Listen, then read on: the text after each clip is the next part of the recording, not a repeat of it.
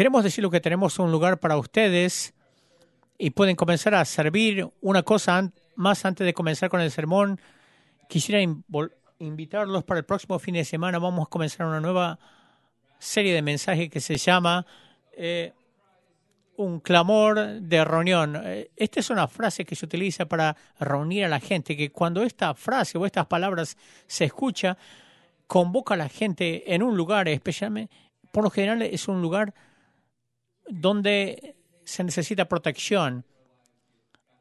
Hay muchas áreas de nuestras vidas que son impactadas de manera bastante fuerte y nos juntamos alrededor de ello. Entonces vamos a juntarnos para entender qué, qué significa hacer, juntarnos alrededor en torno a nuestra familia, nuestros hijos, nuestras relaciones, nuestras comunidades y reunirnos alrededor de nuestra iglesia, porque creemos que cuando nos unificamos bajo el nombre de Jesús, no importa cuánto sean impactadas estas áreas, vamos a ser más fuerte que nunca.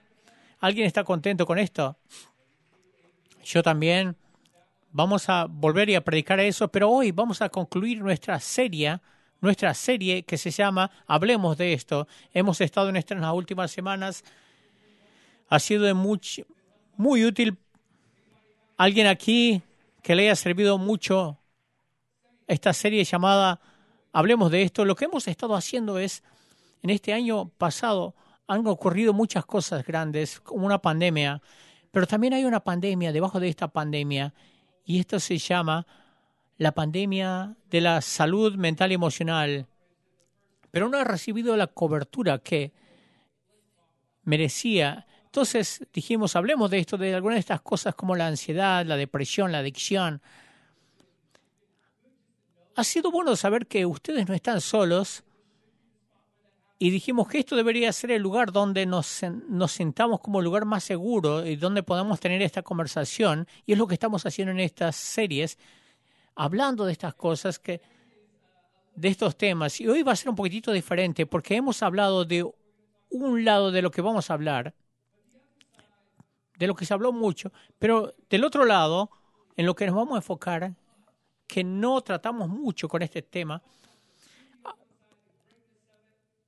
Ustedes se encontraron con esto cuando hablamos de la belleza de, cierta cosa, pero no de la otra parte, como por ejemplo el matrimonio. El matrimonio es una cosa hermosa, hermosa. Nos encanta el amor, la felicidad.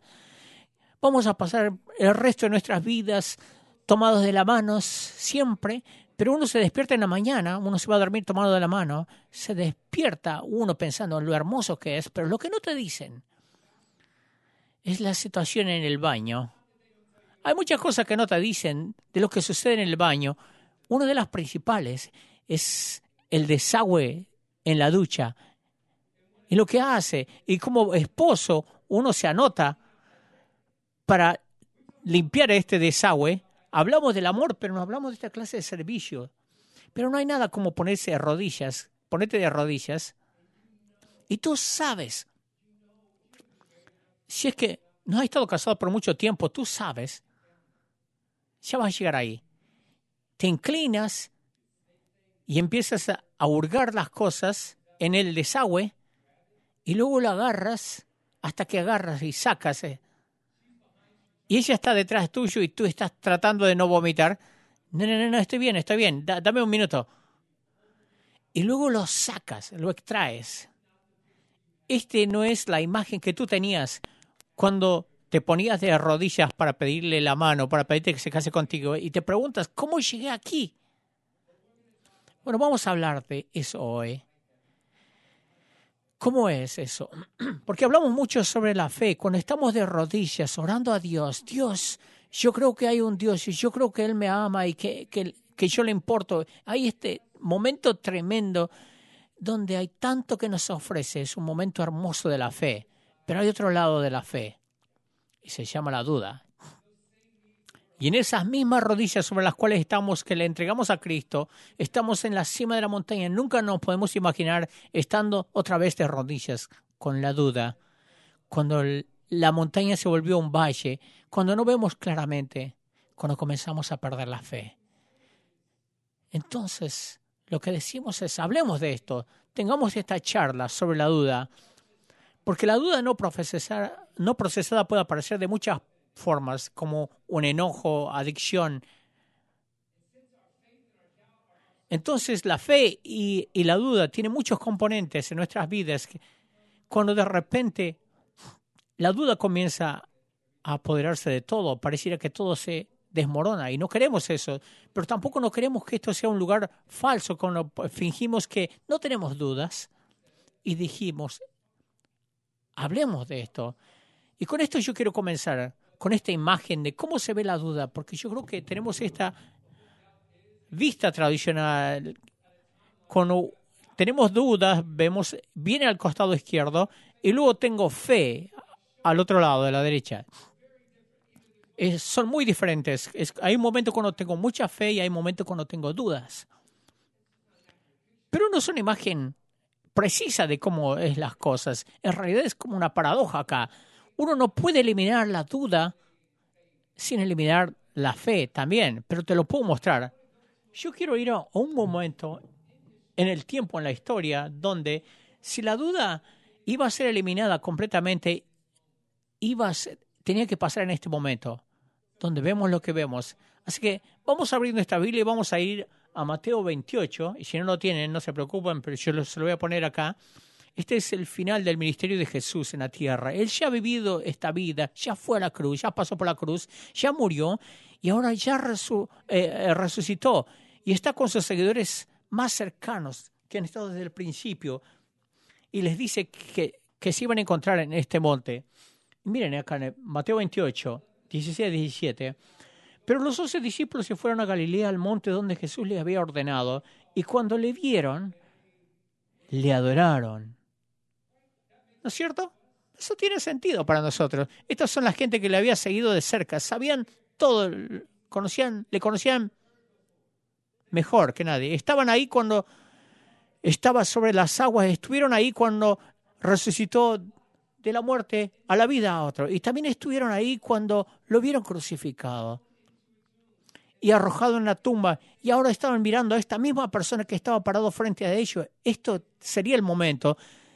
Si es que la luna se podría eliminar en este lado de la eternidad, sería este momento. Pero miren lo que vemos aquí. Luego los otros los once discípulos se fueron a Galilea, al monte donde Jesús le había ordenado, y cuando le vieron, le adoraron, pero algunos, digan conmigo, dudaban. ¿Qué? Está ahí. Toda la prueba, todo lo que ellos necesitaban, pero todavía tenían dudas. Por más que me gustaría decirle tres cosas, cómo eliminar la duda de la vida, yo no creo que eso es posible, sea posible. Pero lo que sí creo es que podemos comenzar a reenmarcar las cosas, al, cómo vemos la duda. Podemos encontrar, encontrar maneras cómo resolver la duda. Y comencemos con esto. Yo creo que este es un cuadro mejor de cómo es la duda.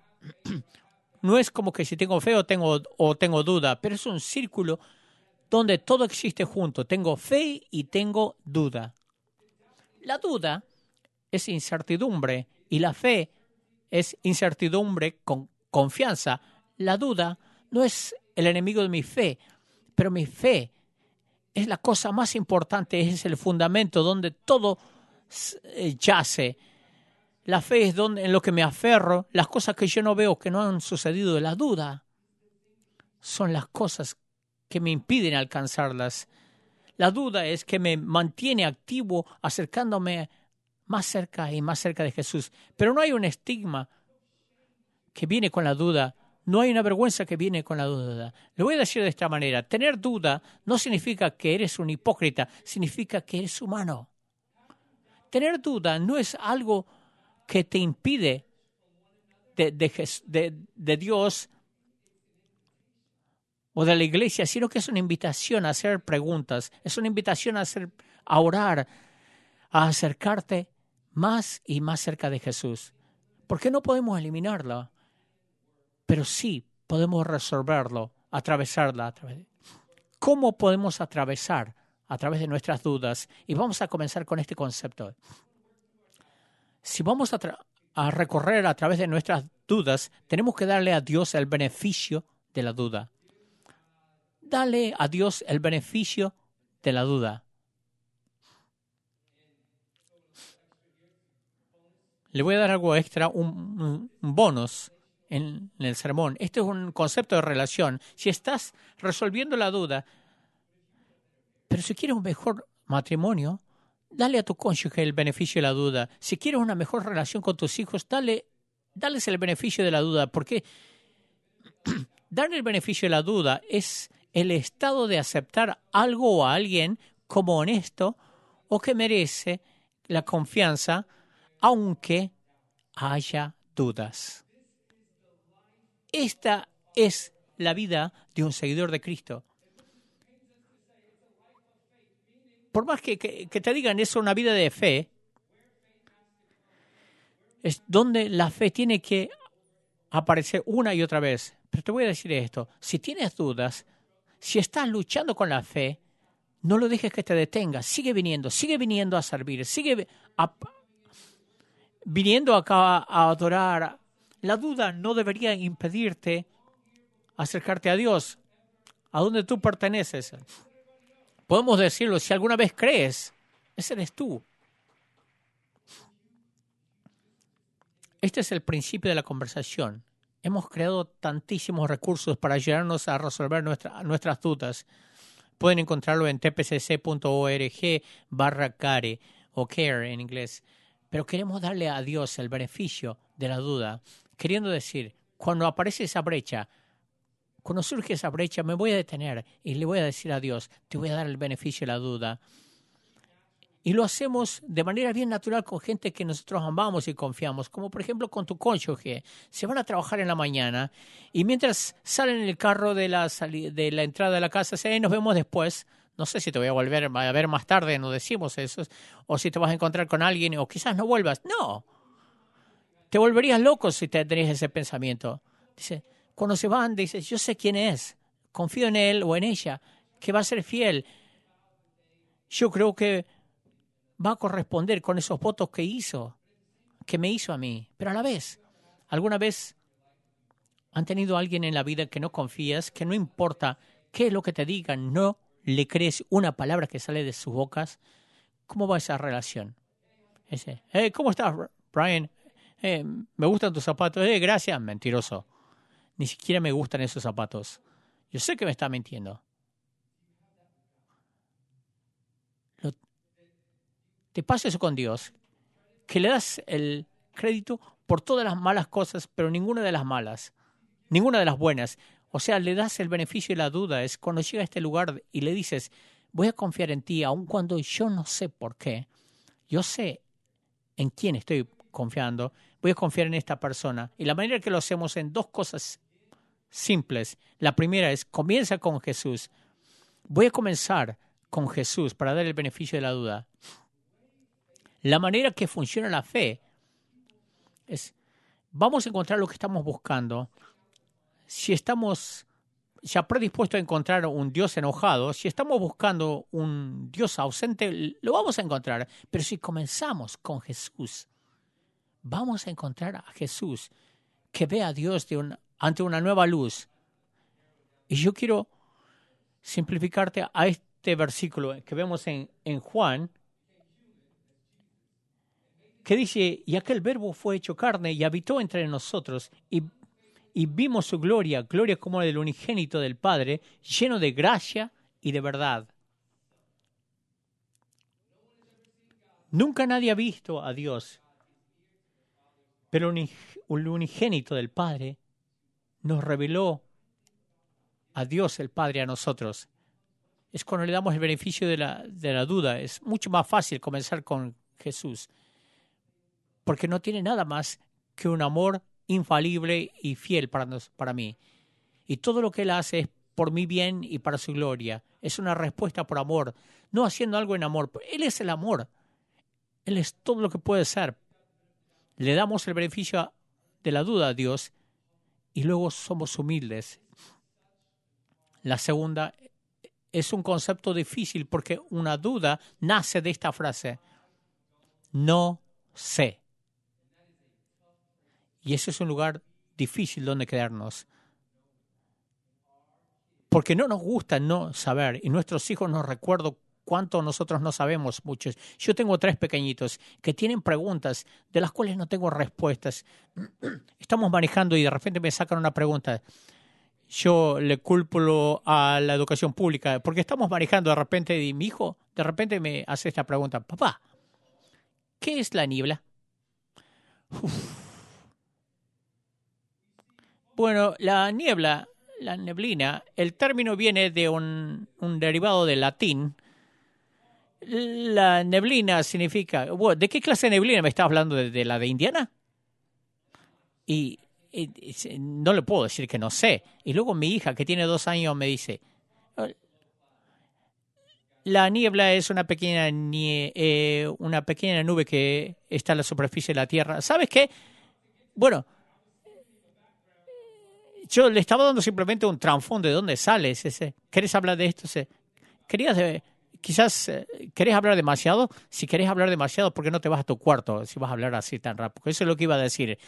Odiamos no saber, especialmente cuanto más grandes somos como adultos. Decir no sé es difícil, pero si vamos a procesar las cosas de Dios, las cosas que no pueden procesar, podemos procesar nuestra mente, porque sus caminos no son, nuestros caminos son mucho más grandes y más, más fuertes. Y tenemos que sentirnos cómodos en saber decir, no lo sé. Lo vamos a decir juntos entonces, no lo sé. ¿Sabe lo fácil? ¿Ven lo fácil que es? Pero no lo sé. Hay tanta humildad que sale con esto y nos trae a un lugar seguro y a salvo. Y suena extraño porque muchas veces nosotros vamos a este no lo sé y esto se vuelve un montón de cosas que no sabemos. Comencé, bueno, no sé eso. Bueno, ¿qué más no sé? Y luego nos damos vuelta acá y seguimos, vemos otra puerta que no sabemos y vemos otra cosa que no sabemos y nos, nos venimos aquí y nos preguntamos de toda la realidad. ¿Soy, ¿Yo soy real? ¿Esto es un sueño? ¿Cómo puedo saber? Así que comience con el no lo sé, pero rápidamente pasen a estos. No lo sé, pero esto es lo que sí sé. No, no lo sé, pero esto es lo que sí sé. Y esto va a ser el marco que utilicemos a medida que recorramos las dudas. No lo sé. No sé por qué sucedió, no sé qué es esto, pero esto es lo que sí sé. Le voy a dar a Dios el beneficio de la duda. Si hay, hay una brecha aquí lo voy a llenar, rellenar con confianza. Lo voy a ver con lo que Jesús me dice que tengo, tenga que decir. Y voy a ser humilde. Quizás nunca llegue a entenderlo. Quizás tenga que llegar a un lugar de humildad. No lo entiendo. Donde digo, no lo entiendo, pero confío en ti y te voy a dar el beneficio de la duda.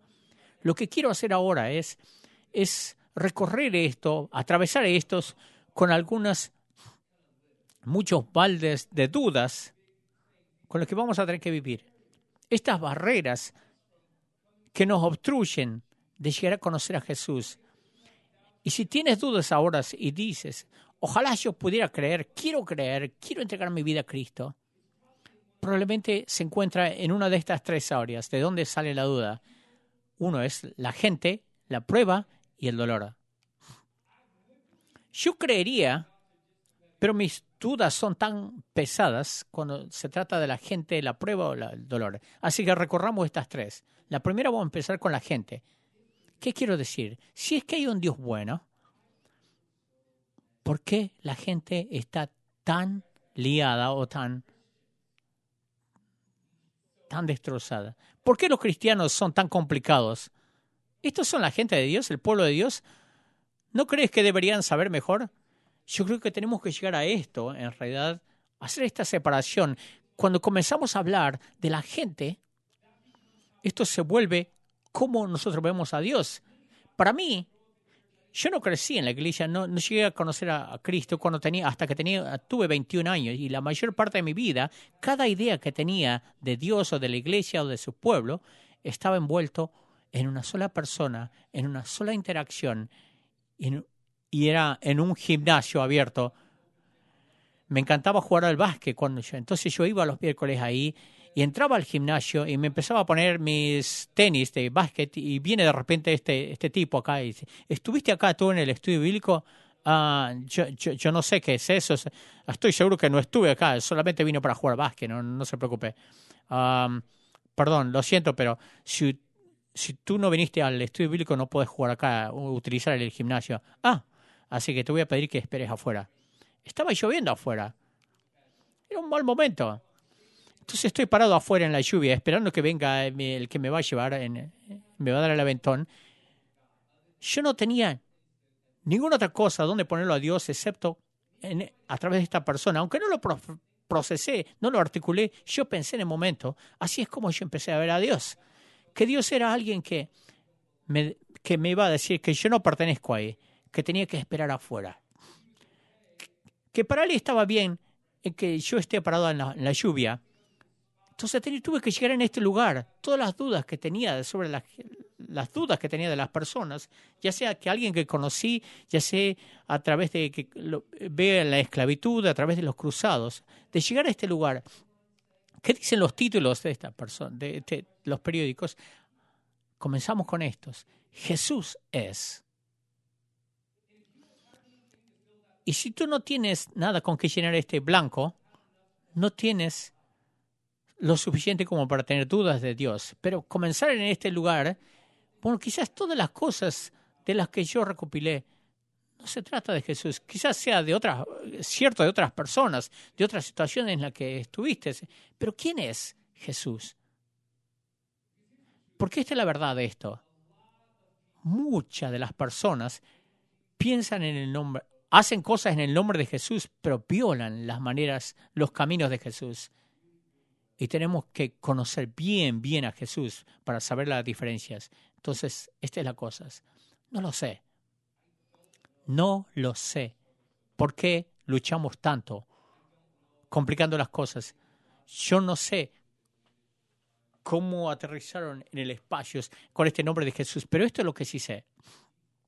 Jesús es perfecto.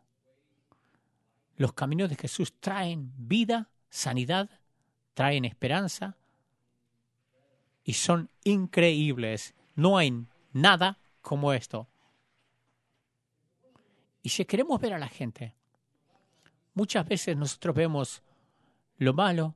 Si queremos ver a la, a la gente que fue impactada por Jesús y han hecho grandes cosas, comiencen con los once que estuvieron en este monte, que eran gente común, nadie es que vivían por su espíritu, cambiaron al mundo. Y acá, más de dos mil años después, estamos hablando del, mismo Jesús. No sé mucho, pero lo que sí sé es de Jesús, es que Jesús, que Él es perfecto y está lleno de un amor infalible y fiel. Eso es lo que yo sé. La segunda es la prueba. La palabra prueba. Y yo creo que muchos luchamos con esto. Yo creería, pero él necesita un mercadeo, un mercado mucho más grande. No me le está dejando en claro quién es él, que él existe.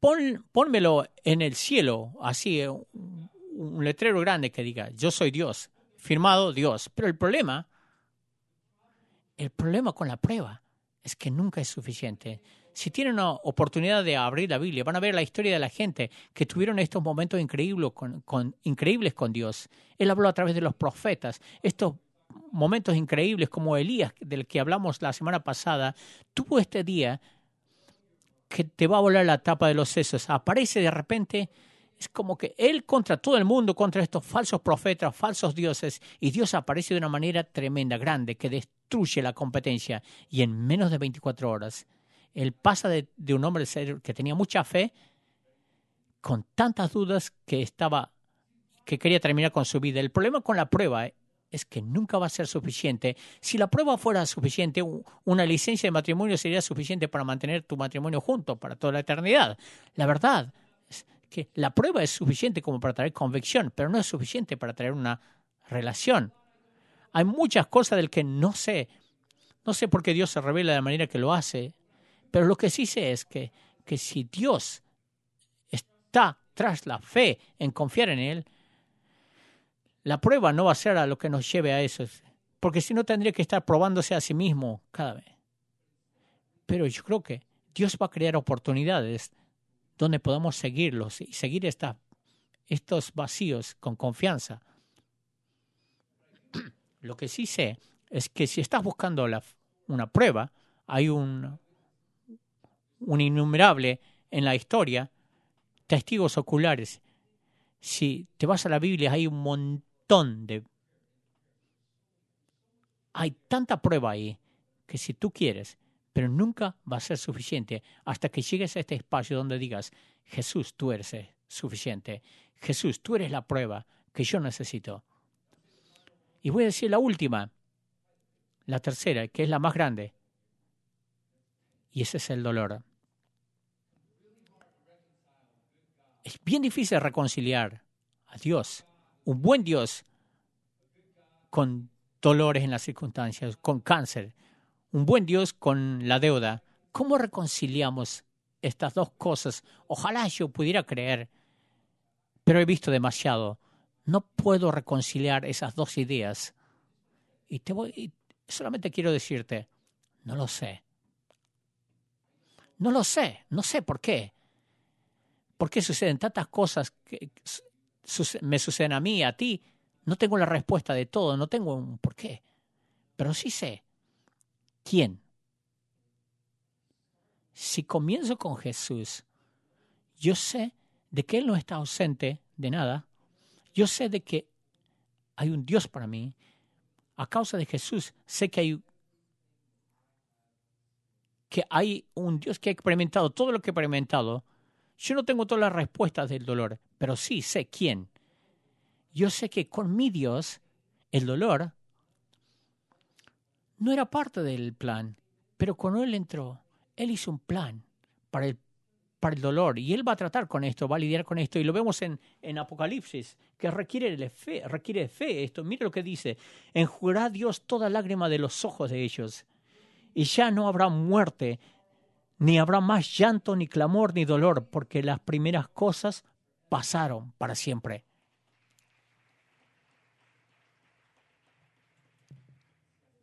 O sea, yo llené este vacío. Hay muchas cosas que no sé, pero sé que Dios lo ve, está conmigo y sé que Dios tiene un plan y que en un momento no, no estarán más. Esto es lo que yo sé sobre la prueba sobre la gente, sobre el dolor. Son las tres cosas. No, quizás no haya respuestas que o respuestas que no queramos oír, pero hay respuestas. Le vamos a dar el beneficio de la duda. Podemos resolver nuestras deudas, pero también hay otra cosita que a veces nos hace caer, que crea duda en nuestras vidas y ahí es cuando la duda comienza a hacer un, giro. Hablamos de la duda saludable que nos lleva a la fe, pero también hay una duda que no es tan buena. Es una duda que nos aleja de Dios. Yo creo que muchas veces esto sucede porque si estamos viviendo en un mundo que Dios creó, es un Dios bien grande, bien poderoso, lo cual significa que Él tiene el derecho a decir lo que yo debería y lo que no debería hacer. Y si es que yo voy a concebir la idea de este Dios, tengo que dudar. Tengo que desacreditarlo para poder hacer las cosas que yo quiero hacer. Yo puedo hacer las cosas que, me dan las ganas de hacer en este momento. Te pones un poquitito, te estás callando, te estás, porque te estoy pisando los talones un poquito ahora, ¿no?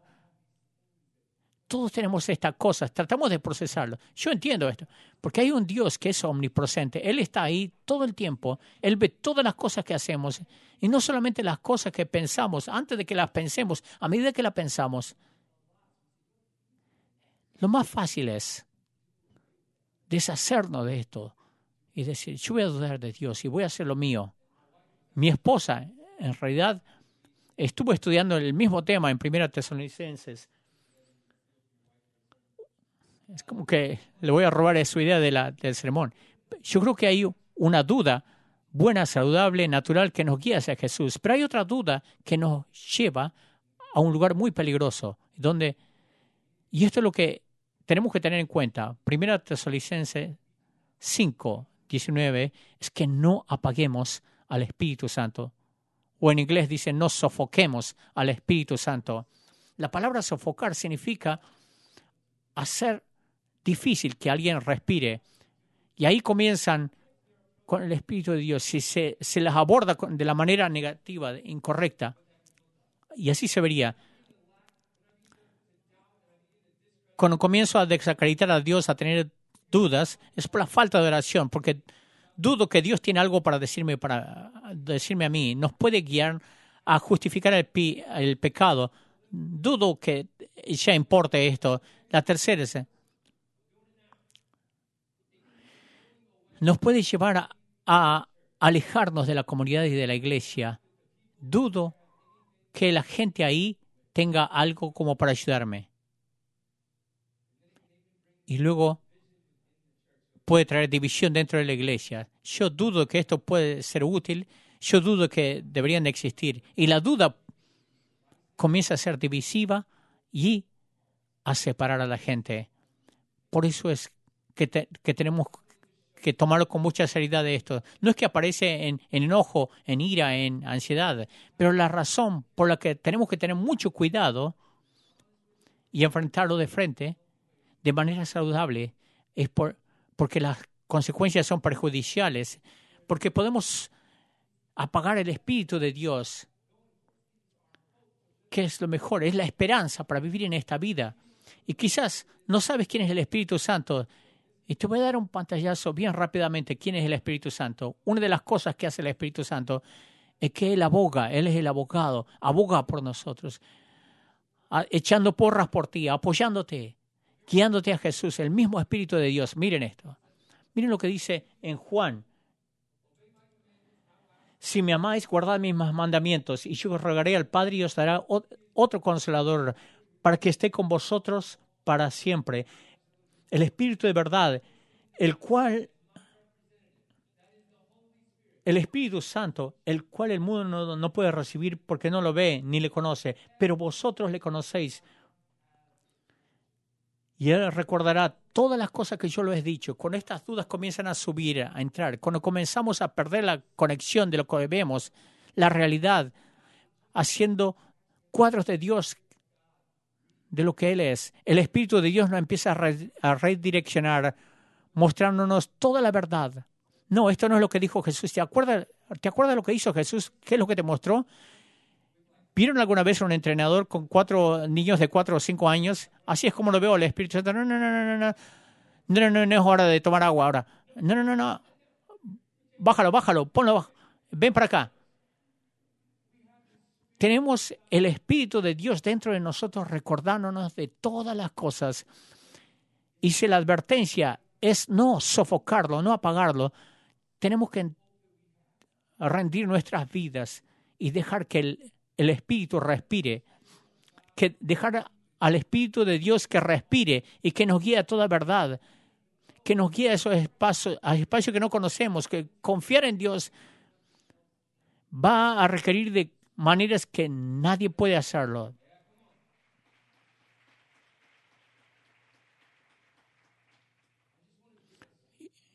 Yo quiero darles tres maneras de cómo crear un ambiente, porque quizás tienen ustedes eh, ambientes en la vida donde el Espíritu Santo respira mejores. Tenemos lugares en nuestras vidas donde el Espíritu Santo respira mejor, no importa dónde estés, en qué situación estés. Esto tenemos que hacer dejar que el Espíritu respire. Lo primero que podemos hacer es esto. Permanece en la palabra de Dios a diario. La escritura, la Biblia, lo describe como que Dios sopló. Tenemos este proverbio chino que la tinta más tenue es más fuerte que la memoria más fuerte. Piensen lo más fuerte que es la palabra de Dios. No es como leer algo, como para tachar algo. Bueno, ya, ya leí tres, diez minutos. Estás interactuando, estás yendo ida y vuelta donde Dios pone sus pensamientos en un libro y tú puedes leerlos. miren cómo lo que dice, la, lo que dice Hebreos de la, de la palabra de Dios, porque la palabra de Dios es viva y eficaz y más cortante que espada, toda espada de dos filos y penetra hasta partir el alma y el espíritu, lo expone, las coyunturas y los tuétanos y discierne los pensamientos y las intenciones del corazón. Cuando leemos la palabra de Dios todos los días, el Espíritu Santo respira. El aliento ya está en la palabra y el, la palabra de Dios nos guía. Tenemos este pensamiento tonto acá. No, mira lo que dice la palabra de Dios. ¿Crees que Dios te ha olvidado? No, mira, te voy a guiar acá a través de los salmos. Ven aquí y yo voy a abrir y te voy a abrir lugares y te voy a mostrar cosas en las que no has estado y tu mente va a ser renovada a través de la lectura bíblica diaria, todos los días, si te anotas. ¿eh? Porque la segunda es la oración. Si tú quieres dejar que el Espíritu Santo sople en tu vida, tienes que pasar hablando a Dios, es difícil darle el beneficio de la duda a alguien con quien no hablas, con quien no tienes una relación. Que, que nuestras oraciones honestas, nuestras conversaciones honestas con Dios. Jesús pinta un cuadro bien diferente de lo que es la oración. Miren en esto, en Mateo. Dicen, llamad y se os abrirá Llamad y se os abrirá, pedid y os dará. Porque todo aquel que pide, recibe, todo aquel que busca, encuentra, todo aquel que llama, se le abrirá.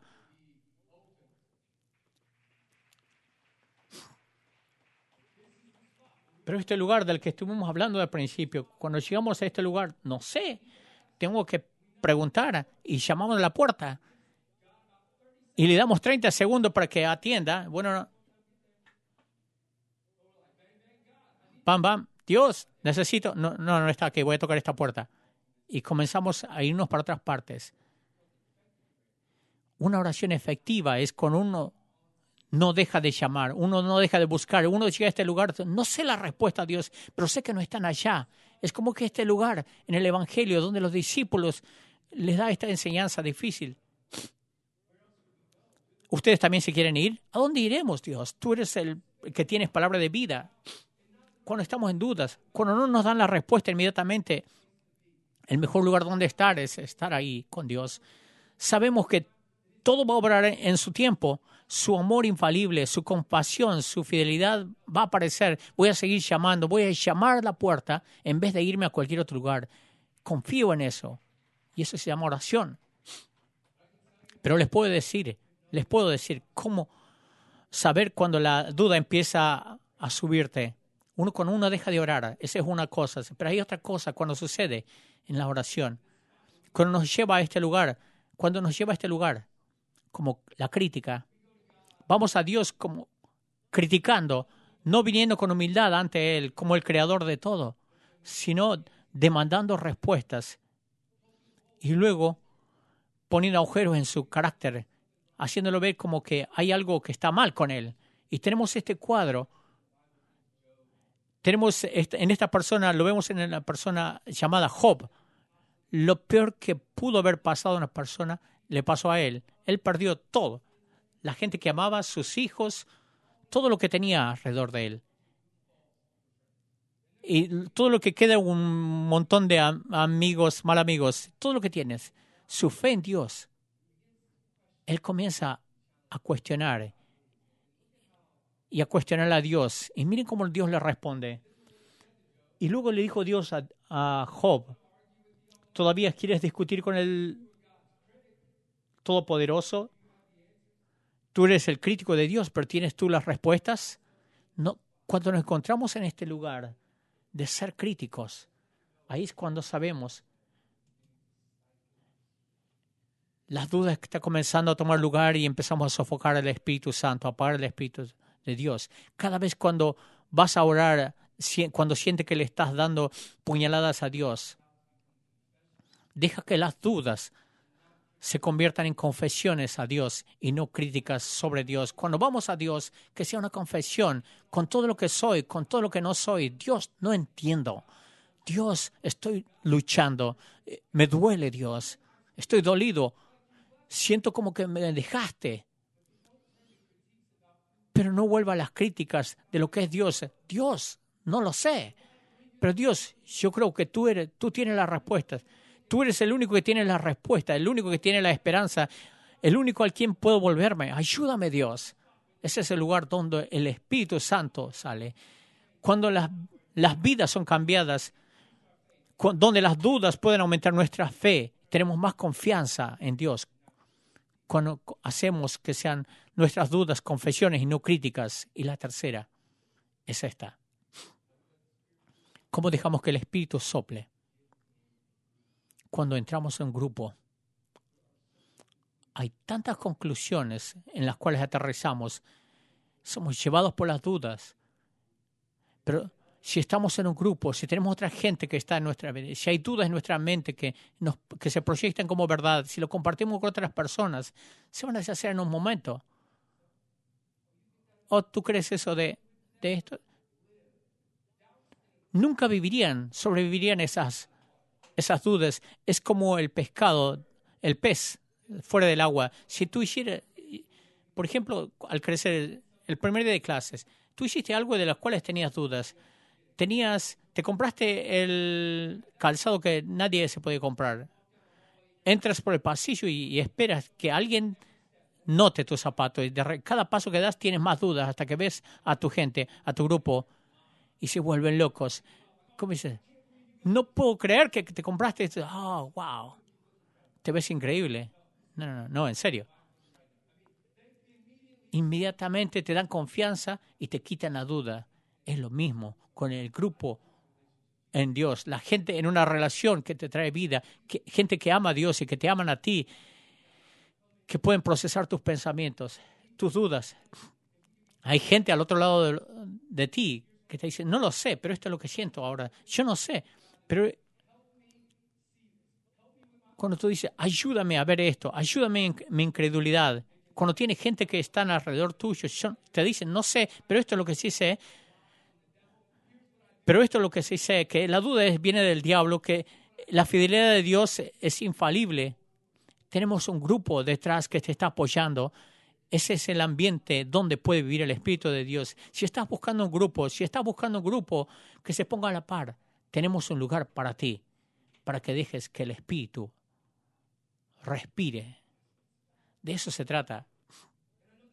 Yo sé que hay gente aquí que están diciendo, yo solamente quiero creer, solamente quiero tener un poquito de fe. Si pudiera creer, lo haría, pero no puedo tener la fe que veo en otra gente, no puedo tener la gente que Dios quiere que yo tenga. Yo quiero que comiences con Jesús. ¿De dónde sale esta idea que tienes que ser el superhéroe, tener una super fe para venir a Dios? Quiero mostrarte cómo Jesús interactúa a través de una persona llamada Tomás. Nadie leyó Mateo 28. Hay un seguidor al cual señalan. No lo puede creer, él estuvo con Jesús, él vio todo, pero luego él resucita y dice, ah, ah yo no puedo ir tan así de lejos como tú. Es que no, hasta que yo vea a Jesús. Bueno, ahí es cuando lo voy a creer. Pero miren lo que dice Jesús dice que las puertas estaban cerradas, pero de repente le dice, paz con ustedes. Y, le dice a Tomás, si no me crees, vete de aquí. No, no lo dice eso. Sino le dice, pon aquí tu dedo y mira mis manos. Acerca tu mano y métela en mi costado. No seas incrédulo. No le dije, no lo dijo, no tengas dudas le dijo, no seas incrédulo, incrédulo, sino creyente. Entonces Tomás respondió, le dijo, Señor mío y Dios mío. Jesús le dijo, porque me has visto, Tomás, creíste. Bienaventurados los que no vieron y creyeron. Dios sabía que iba a llegar a este lugar. Sabe que vas a llegar a un momento donde vas a tener que hacer una decisión. Y le dice, bienaventurado eres tú, a los que no vieron y creyeron. Pero si tú puedes llegar a este lugar, si tú puedes tener esta fe como una semilla de mostaza, donde dice, no sé todo, pero lo que sí creo es que Jesús es lo que Él dice que Él es. Creo que Jesús vino, creo que Él vino él, y vivió esta vida perfecta, creo que Él me ama tanto que Él fue a una cruz por mí, que Él vivió como un humano, lo hizo por mí, es un amor infalible. No tengo todas las pruebas, pero tengo prueba del hecho de que Dios no solamente fue a una cruz por mí y murió por mí, sino que Él probó tener poder sobre la muerte cuando Él resucitó y dándome esperanza y fe. Yo creo. Y le voy a dar el beneficio de la duda a Dios. Cuando se trata del dolor, todo el dolor que te está obstruyendo de Dios, va a haber un tiempo. No va a haber un tiempo donde no esté ese dolor ahí. La fe viene en medio del dolor, en medio del sufrimiento. Lo que yo sí sé es que Dios pasó por ese dolor. Dios tomó estos clavos, envió a su Hijo, se sacrificó tanto por mí. Yo sé que mi Dios tiene un plan para mí. Yo sé que un día esto no va a ser tan malo como es. No se va a comparar a lo que me espera. Así que yo creo, quiero decir que si ese, si ese eres tú, puedes mandar un mensaje a Jesús 87221 para comenzar esa conversación, para ver cómo se ve seguir a Cristo. Lo que quiero hacer ahora, esa es una de las razones por las que nos reunimos los domingos, porque este es un ambiente donde el Espíritu respira, este es un ambiente donde nos juntamos y nos animamos unos a otros, nos incentivamos, venimos con dudas, con luchas, con dolores, pero cuando llegamos a este lugar y miramos a Dios y le decimos, Dios, voy a confiar en ti, te voy a dar el beneficio de la duda en medio de todo esto. Yo sé que hablamos de esto en el servicio pasado. Hace un par de años estamos, él me dijo algo, el director de alabanza me dijo algo tan profundo, me dijo, a veces y él dijo, a veces adoramos porque no podemos evitar adorar, porque ya está aquí en nuestras gargantas y apenas está aquí empieza a salir de manera vertiente. Tenemos dolores, pero sabemos, pero hay veces tenemos que comenzar a cantar y ser recordados, aun cuando no sabemos por qué, pero sabemos quién. Y tenemos que confiar que Dios va a aparecer en este ambiente. Así que yo les voy a pedir a, todos en este mundo, en este salón, que a los que nos están mirando en línea, pónganse de pie, pónganse de pie en la duda, en las luchas, en las preocupaciones. Pero nuestra fe, que es sólida como una, como una roca, sabemos quién es Jesús. En este momento, quizás significa mucho para ti ponerte de pie en medio de la duda, diciéndote quién no eres ¿Quién dice Jesús que eres tú en este momento? ¿Quién dice Dios que eres tú? Porque Dios no dices, no dice lo que la duda dice que tú eres. Dios dice que tú has sido esculpido en la palma de sus manos, que eres el reflejo de la imagen de Él. Dios dice que tú valías la pena morir por ti. ¿Quién dice que eres Jesús? ¿Quién dice las dudas que Dios es? Te dices las dudas te dices que Dios está distante, que te está dejando en la, en la, lluvia, que te está castigando. ¿Quién dice Jesús que Dios es? Jesús dice que Dios es el Padre, es el Padre que no solamente quiere tener una relación contigo, quiere adoptarte, quiere llamarte suyo, que tú eres hijo de Dios, un hijo, una hija.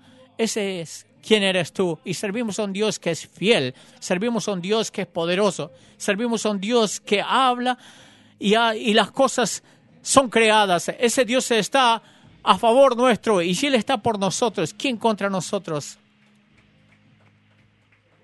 Así que ahora vamos a cantar a Jesús. Nuestra ancla a través de todo esto, cante conmigo mientras oramos. Dios, muchas gracias. Dios, muchas gracias por este momento y en, en el tiempo. Podemos venir con dudas, luchas, y Dios en este momento escogemos, te escogemos a ti, a no caminar por esos pasillos oscuros de la duda que nos llevan a mucho más confusión. Pero Dios, no lo sabemos todo, pero lo que sí sabemos nos trae, nos hace poner de pies. Lo que sabemos nos hace atravesar en victoria. Lo que sí sabemos es que tu amor nos sostiene en este momento por toda la eternidad. Así que Dios, levantamos nuestras voces a ti. Jesús, cantamos a ti, que eres nuestra esperanza. Tú, tu amor es infalible, es tu fidelidad, no es nuestra fe, sino nuestra fe en ti. Oramos que el Espíritu respire. Oramos que este lugar sea lleno con tu Espíritu. En este momento, Jesús, oramos en tu nombre perfecto. Amén.